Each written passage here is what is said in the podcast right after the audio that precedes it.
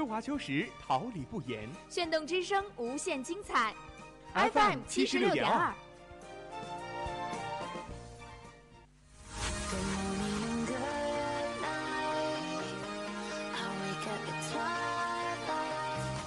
让电波在空声音重塑梦想。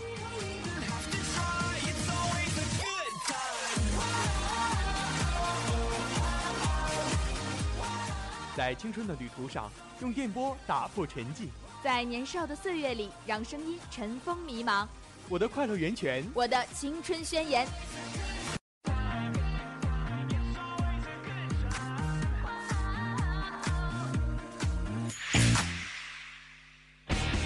哈尔滨师范大学广播电台，正青春，传递正能量。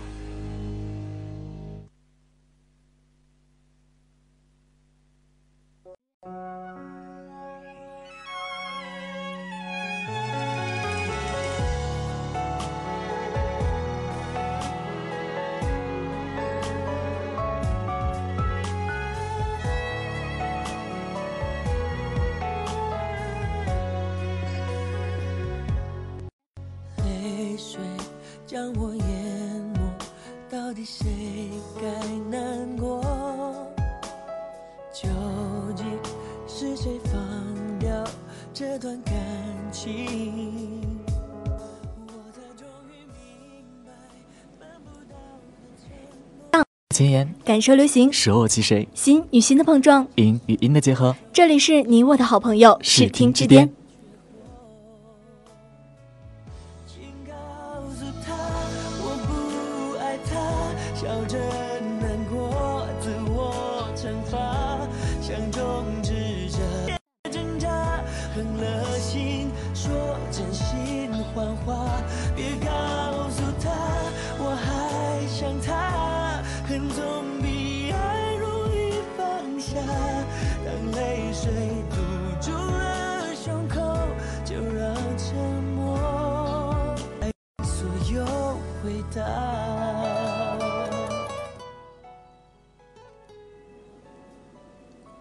在生活中欣赏电影，从电影中感悟生活。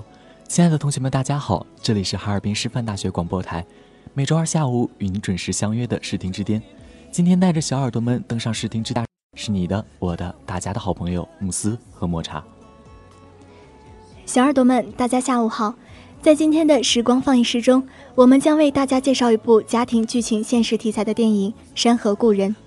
跨过万水千山，走过崎岖长路，越过时空的长河，我从太平洋的彼岸而来，为述一个纵在两地，一生等你的故事。少年的你，胸前的一把钥匙，母亲的那句呢喃，便是你对彼岸的向往。在今天的 TV 剧好看中，我们将为大家介绍一部法医题材的网剧《法医秦明》。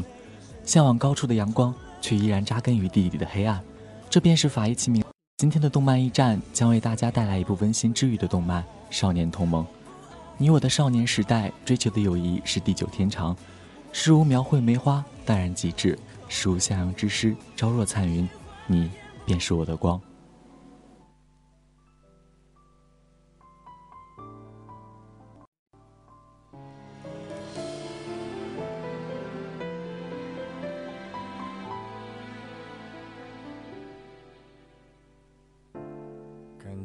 很诚恳是好事，不需要那么幼稚。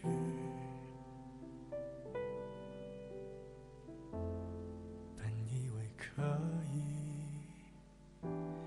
就这样随你，反正我也无处可去。我怕太负责任的人。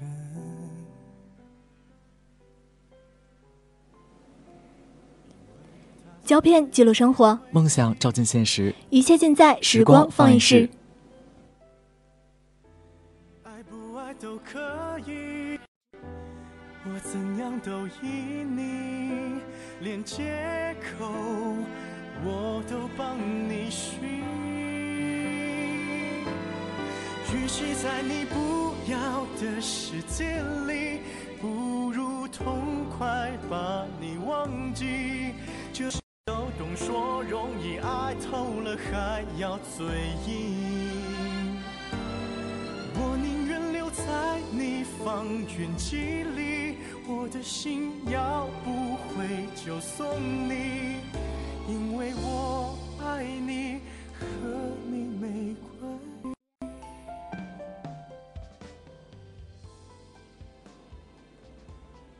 都只能陪你走一段路，人总是要分开的。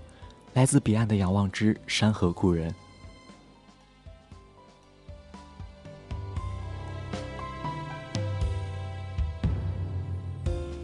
会压抑的样子，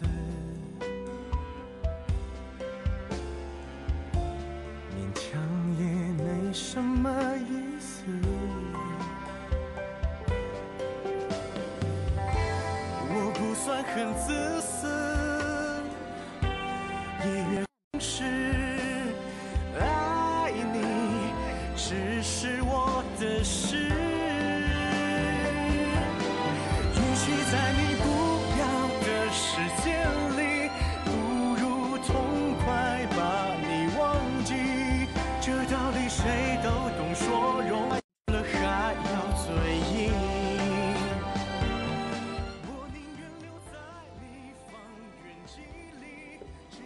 山河故人》是由贾樟柯编剧执导的一部家庭剧情现实题材的电影，由赵涛、张译、梁景东、董子健等主演，张艾嘉特别出演。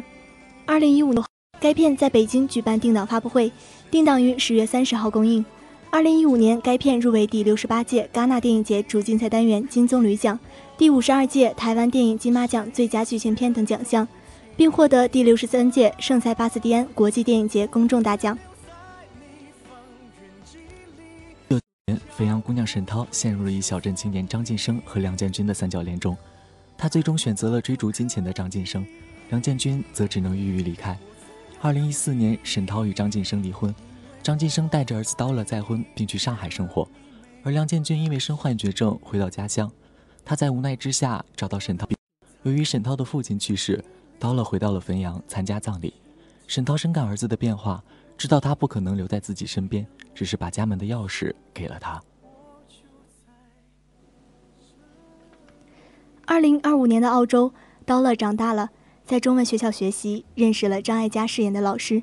前夫离婚后，也处在一种不安定的状态中，恰好与进入叛逆期、想要追求自由的刀乐心灵相通，两人发生了一场忘年恋。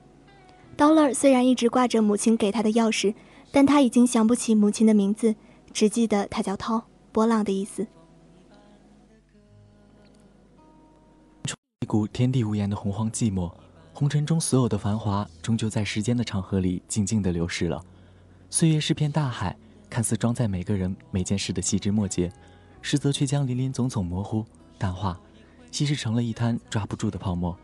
时光匆匆的惆怅，透过人生阶段的铺陈，更让人深自拔，最后勉为众人罢了。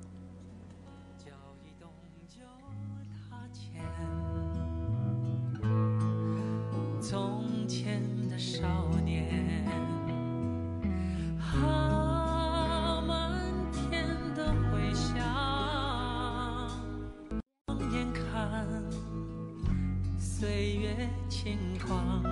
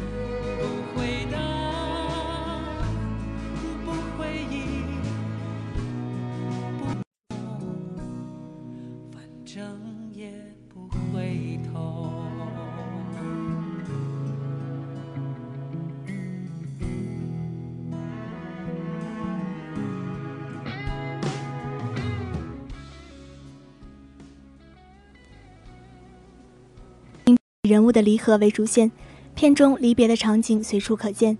无论是好友为争夺爱人反目而离别，夫妻彼此感情失和而离婚，还是年迈的老父亲突然因病逝世，亲生骨肉远走他乡，小人物的悲欢离合被逐渐放大，进而引发观众的共鸣。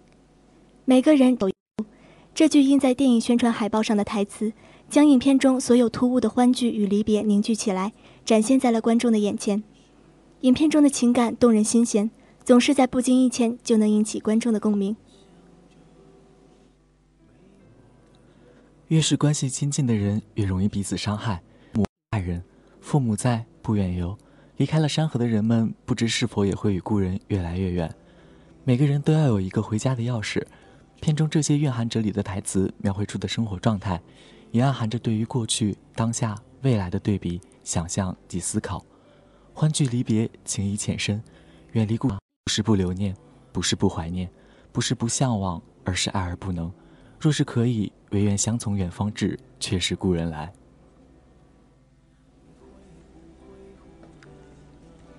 一九九九年不远的过去，欢歌笑语，人与人之间还贴得那么近，生活依然沸腾分享。二零一四年正是而今，我们并不幸福地游荡在灰蒙蒙的雾霾中，凭吊生老病死，故人远游，却看不见活生生的当下。二零二五年不远的未来。我们只能站在所谓的时空洪流里，就像孤独的异乡人，妄图从此岸走向彼岸，最能由衷的回忆起漂泊之前的一些零星片段。所有的期冀与渴求，似乎还是输给了现实的无奈。即使物不是，似乎人也非。电影《山河故人》亦是如此，便随着既绝望又释怀的复杂情感。无论恍惚隔虑，是了无生机的未来。都拗不过时代巨轮的碾压，而当下的我们总以为寸步难行，却又一次次被巨大的力量推动着前行。其实无关过去的彷徨失措，也无关未来的迷茫期许。活在当下，对得起自己的活在当下，才是使得过去与未来奇妙平衡的那个点。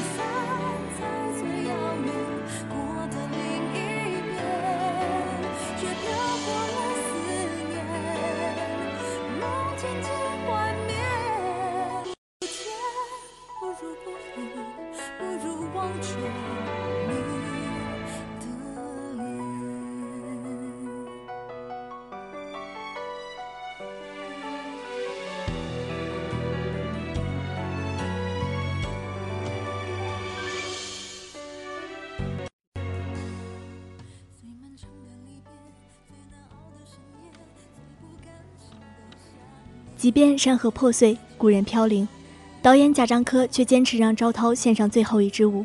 正如张艾嘉在电影里说的：“不是所有东西都会被时间摧毁，纵然失魂落魄，谁在黄金海岸，谁在烽烟彼岸。”这部电影最动人的，并非是黄金海岸的富裕生活，而是片尾的汾阳。涛在纷飞的暮雪中跳起1999年的舞，被损害与被抛弃的母亲。于雪中跳起年轻时的舞，这是情感的释放，更是他历尽沧对命运的理解。涛是母亲，是乡土，是乡愁所在，是被抛弃的、遗弃的、回不去的、又忘不掉的异乡的化身，是永远不会被找回、早就失去却还在某个地方存在着的怀念的化身，是没有乡愁的人或些情感的化身。山河不悔，故人犹在。纵然游荡一生，飘零于世，心中也总会装着一个叫做故乡的地方。我怀念的不是故乡的风采依旧，我惦念的不是故乡的原风景，我留念的不是故乡的乡音无改，而是故乡的你。人行天地间，忽如远行客。远走他乡的故人，心中还是会存有一个叫做家的地方。无论是因情伤而离家的良子，还是向往国外生活的晋升，亦或是跟随父亲漂洋过海的 Dollar，或多或少的在最后都执着于彼岸那端的家。问归期未有期，不是不能回来，而是流年这条鸿沟太大太广，穿越了空间，却跨不过时间。但是我的心上坐着山。坐着河，坐着每一位故人。到了很喜欢大海的声音，那声音让人平静，可以。可他面对着大海，说不出一句中文，只记得他母亲的名字里有个涛字。母亲就像大海一样扎根在心里，对他来说，母亲就是故人。雪花纷飞的冬天，满头银发的涛照着步调，笨拙的翩翩起舞，耳边响起那首熟悉的《Go West》。家远处的文峰塔和仿古建筑依然屹立在背景中，人在画中舞，何处话凄凉？而我相信，刀了一定会回到这片故土上，与涛共舞。春来春又去，似是故人来。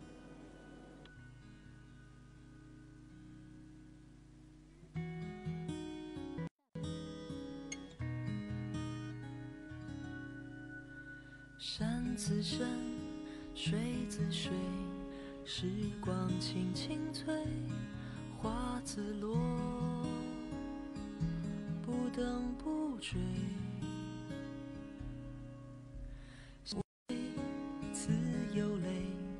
情爱满空杯，天尽头，不醉不归。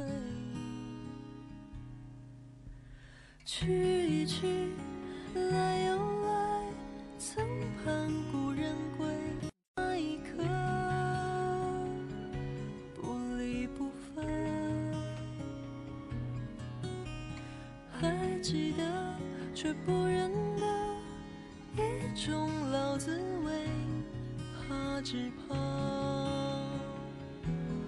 是人非。秋风起，云的会相聚。相聚，不远万里。天注定。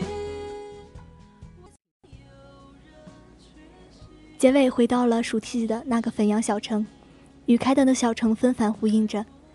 人生百味，辛酸苦辣，在这相同的人与相同的小城里面相互交织。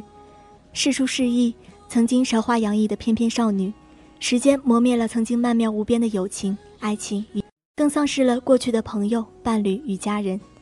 漫天鹅毛大雪依旧纷飞如故，看淡了所有的世态沧桑，走过了所有的人生坎坷路，人生却要在喜乐哀痛过后继续向前。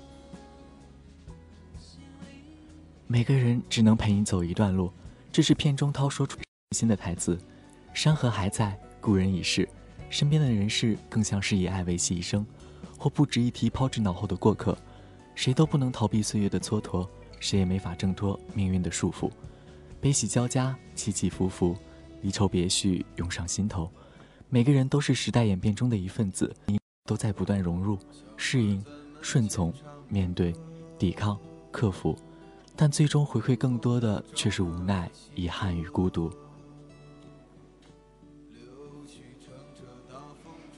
这是一部看完会很伤感的电影。会让你想起曾经经历过的种种，一些出现的亲友，一些生活中留下的痛和伤，一些只有自己才清楚明白的流年往事。佛说，前世五百次的回眸，换得今生一次擦肩而过。我们生命中的每一段历程，那些有特殊意义的片段，当时的感觉或是甜蜜美满，或是心如刀割，不过是人生中又一处苦辣酸甜的记忆。它也会泛黄，但是不会抹去。就如同片中被梁子故意遗忘在老房子中红彤彤的请帖，十年后回来，请帖依然还在那里，就如同记忆依然没有改变。影片中有变幻莫测的人生，是突如其来的生老病死，是一段又一段相知又相离。年轻时候的懵懂无知，以至于促成了影片中的三角恋；到中年时的无奈接受，再到老年时的看穿一切。迎风起舞，这便是所谓的人生十二因缘，也是生老病死的轮回。人生就这样流逝，际会中的相遇又分离，却组成了人生中的苦辣酸甜。五味杂陈，耐人寻味。山河在，故人游。即使相离甚远，也要祝君好。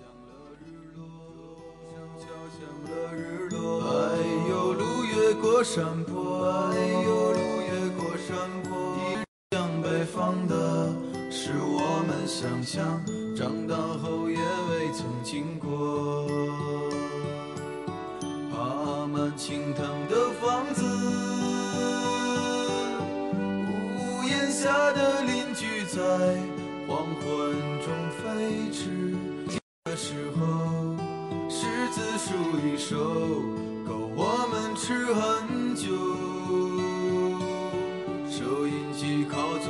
床头，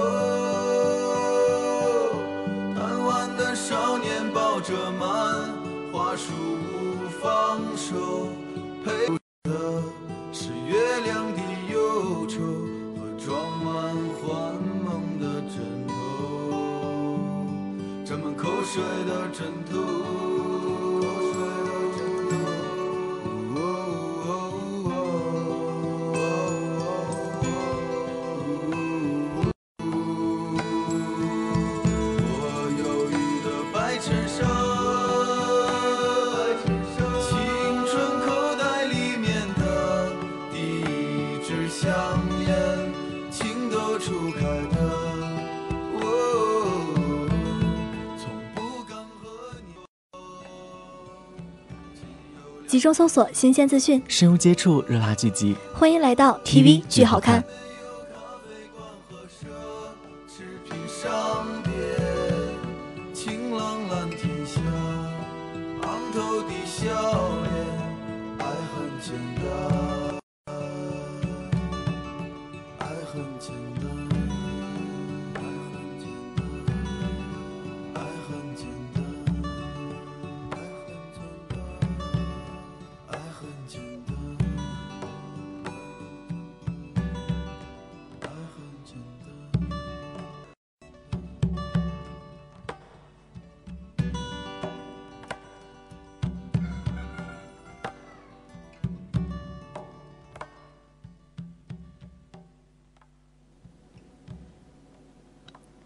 手术刀是法医的第十一根手指，是最犀利的手指，是犯罪指。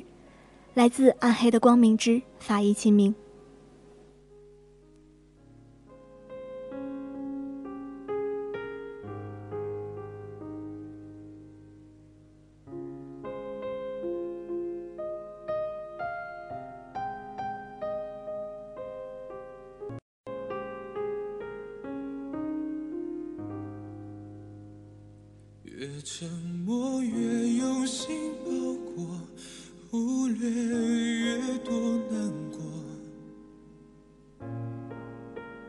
容易更了火。这种秋雨节如何的感受，还是被自己品尝出浅薄。法医秦明是由搜狐视频和博吉天卷影业联合出品的悬疑刑侦网，徐昂执导，张若昀、焦俊艳、李现、陈浩峰和曲晶晶等联袂主演。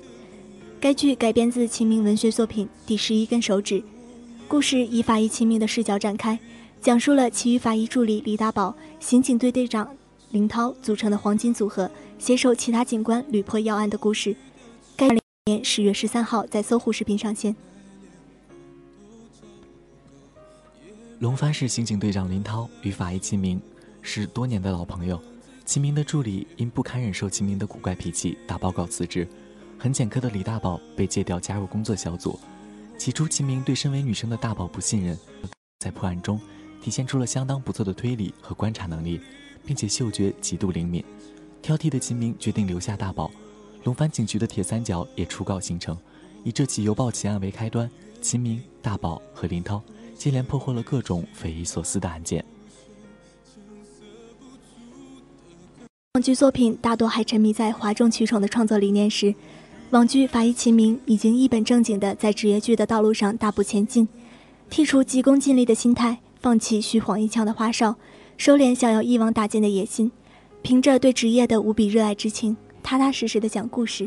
无论是人物表演，还是行为分析，亦或作案人刻画，每个细节都能照顾周全，而且自始至终坚守“鬼手佛心”这个原著小说中的情感核心。真是难得一见的好剧。在该剧中，法医不再是美剧里某一个传奇风流的英雄人物，而是有血有肉、共却又生活在我们身边的真实的人。作为主人公，秦明成为了这群人的代表，以一个角色的身份汇聚了法医们的职业特质，也传达了法医们想对大众展示的真实想法。法医究竟是怎样的职业？法医这份工作的意义是什么？以及法医们的理想？也许，向往高处阳光，扎根于地底的黑暗，才是最真实的写照吧。你也别内疚，反正我被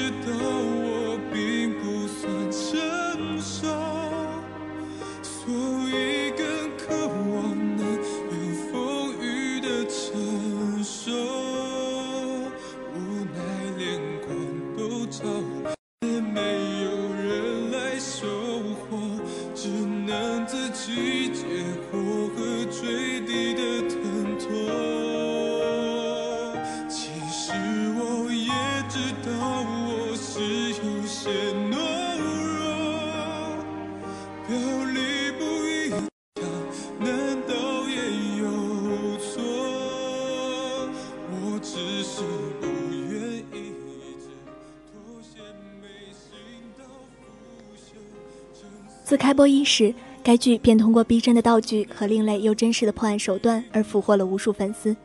只要看过此论，逃不开尺度、尸体、重口等几个关键词。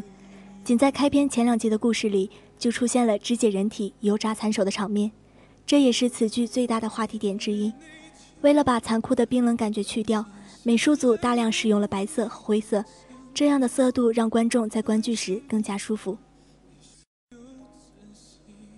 该剧没有照搬西方同题材剧的套路，而是在平淡的故事推进中，于无声处听惊雷，于平静处感震撼，用写实到逼真的影像处理方式，与主人公秦明处事不惊的淡定风格很相吻合。主角的气质决定了作品的风格，这便是中国粉。所以网剧《法医秦明》烧脑适度却格外揪心，因为那一个个故事莫不直指人性的本真与罪恶的源头。该剧无疑是更注重人物的情感，无论是法医、路人、罪犯，都有接近真实的个性、喜怒哀乐和貌似早已被安排好的命运。而正因为人物的真实感，从这些看上去匪夷所思的尸体背后，挖出了一个又一个真实而又可怕的真相，让观众在观看时总能联想到那些离真实生活并不遥远的案例，达到的效果更加触目惊心。万劫不复有鬼手，太平人间存佛心。抽丝剥笋解诗语，明察秋毫洗冤情。其名是俊秀儒雅的资深高冷法医，看似冷漠，但是却专业知识渊博，逻辑能力极强，心思缜密，常常通过死者身上的已被忽视的线索入手，为案件侦破思路。死人的事情就交给他，他是真正的鬼手佛心。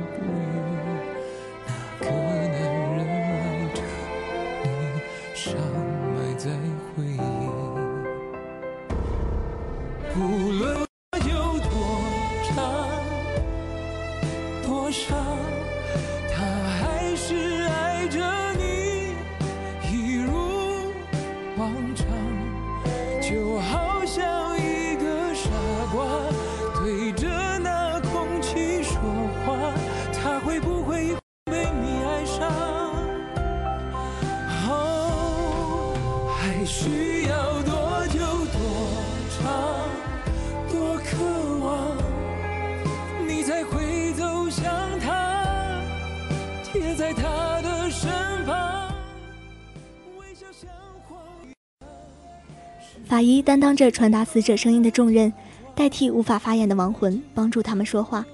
因此，法医也被称为失语者。但除了翻译之外，秦明更把死者当作可以交流沟通的对象，与之对话问答。也许死亡在秦明眼中，从来不代表着生命的结束。他没有传达自己心声的意志，让死亡与尊严同等优雅。或许这才是他意志的坚守。缜密的思考与严谨的逻辑，让秦明始终保持清醒的大脑去分析和判断爱情，而同时他也有柔软的一面。这个疏于经营人情世故的法医，极其敏锐的洞察，同情受害者，关怀弱小。但秦明并不是事不关己、高高挂起、毫无情感的旁观者，他依然身在其中，没有表露出来的感情，在他的结案笔记里一览无余。在剧情的进展中，秦明的故事一点一，他没有机会置身事外。这个一开始看上去严丝合缝、毫无破绽的扑克脸面瘫，很快就会撕扯开紧绷的外表，露出里面真实的内核。他也是一个普通人，他怕鱼，他也有和普通人一样致命的弱点。秦明喜欢西装，他的西装不仅仅是穿给自己看、给看的，因为他尊重亡魂，把每一个死者摆在与自己对等的位置。如同他们依然尊然的活着，这也是他给予死亡最大的尊重。如果说因救了孩子而迟到的李大宝象征着乐观主义，似乎可以随时拥抱到讲出城市变成地狱的秦明，则是一个悲观主义者。他唯一的乐趣是裁缝西装，身上总是有点拒绝人群的味道。死者已经是最弱势的人了，只有我们能帮助他。当秦明潜移着这句话时，眼中的悲悯映在解剖刀上时，法医这个职业的伟大便就此彰显出来。一双鬼手只为沉冤得雪，满怀唯心，唯愿天下太平。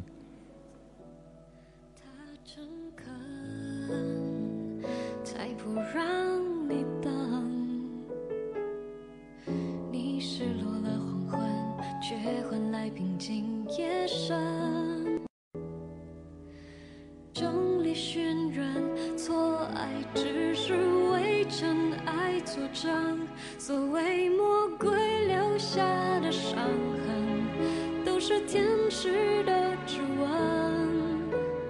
灯火阑珊，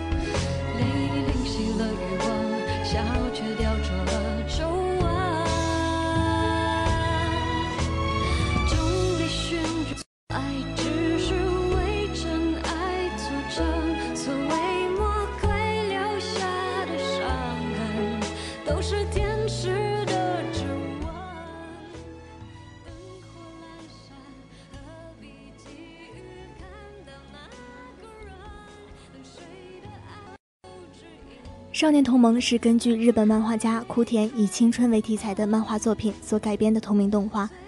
动画化消息在二零一一年四月号月刊 G Fantasy 上宣布，动画由 G.C. Staff 制作，于二零一一年十月三号开始播放，全十三话，并于二零一二年四月起动画《少年同盟》。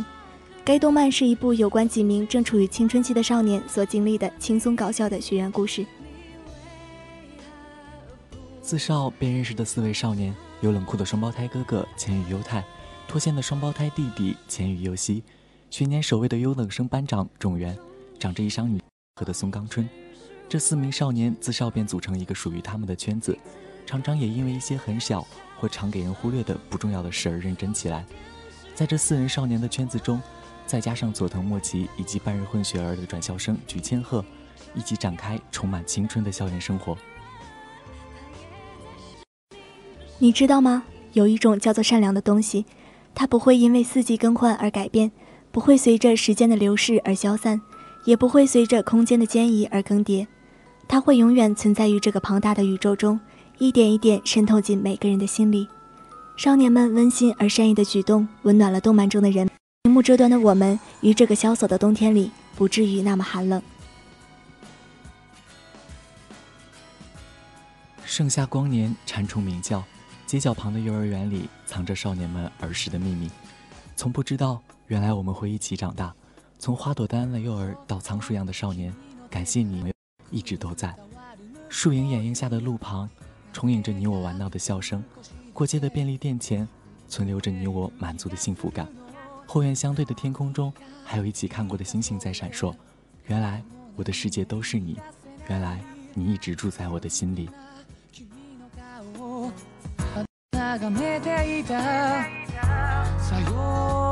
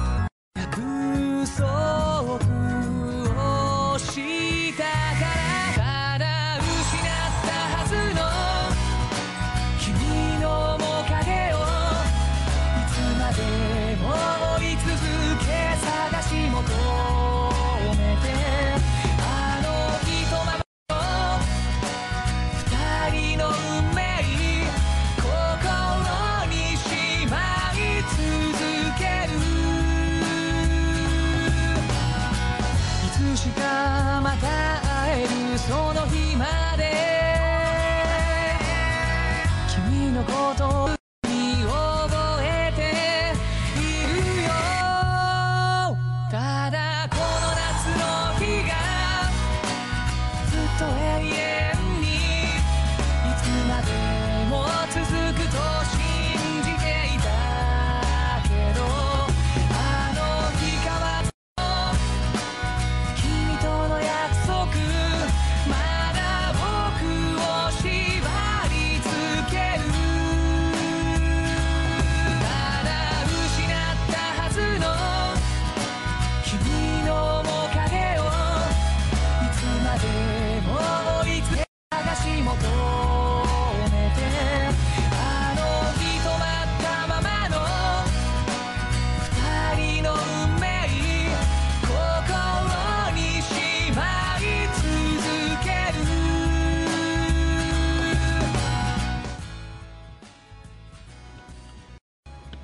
也许每个少女都幻想过自己是一个少年，与一群人称兄道弟。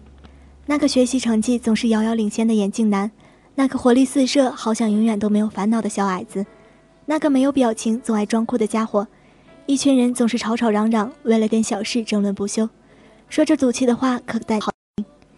也许我们永远也成为不了的这样的少年，也不曾拥有这样的青春年华。可少年曾经同过盟，他们的十七岁亦是你我向往的男孩子的十七岁。春天的微醺里有樱花的气息，还很年轻和新鲜。的话语融化在幼年的日光里，见证了这一切的只有夏季蔚蓝的天空。幼年的秘密啊，随着年龄的增长，似乎已不再那么重要，因为陪在身边的人还是你。食物会发霉变质，但温度和味道永存；花朵会慢慢凋谢，但颜色与清香永存。我稍纵即逝，但绚烂与震撼永存。太阳会随着黑夜的来临而不见，但温暖与明亮永存。死亡会因你我分开，但爱与回忆永存。哪怕有一天我们各奔东西，友谊也会地久天长。少十七岁的善良与温柔，像夜空里的星星般熠熠生辉，永不灭。微风依旧吹拂，真真实实的是他们的青春涂鸦故事。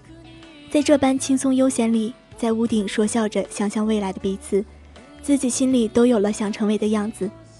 听，风里传来了那事，那也是我们的故事，如同每集后定格的水彩画面一般，所有与你有关的故事也都定格在我的脑海中，挥之不去。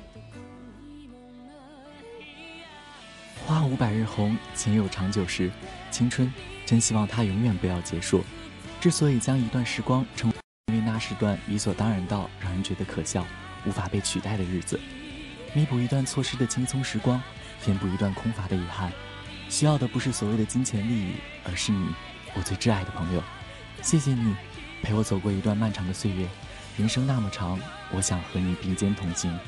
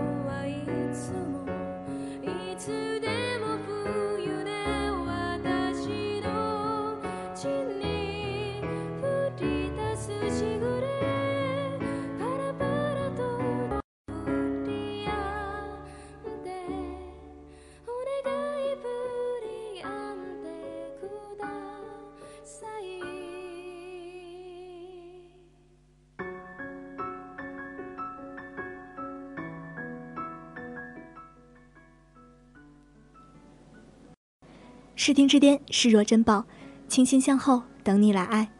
相聚的时光总是如此短暂，以至于不知不觉又来到了这个要说再见的时刻。节目的最后，让我们来感谢一下忙碌在直播间的监制李云东，还有小耳朵们的亲情守候。本期编辑黄健，导播彭天琪，技术录音刘爱金，以及综合办公室李欣。我是你的大家的好朋友慕斯。我是你的大家的好朋友抹茶，让我们下期视听之巅再见。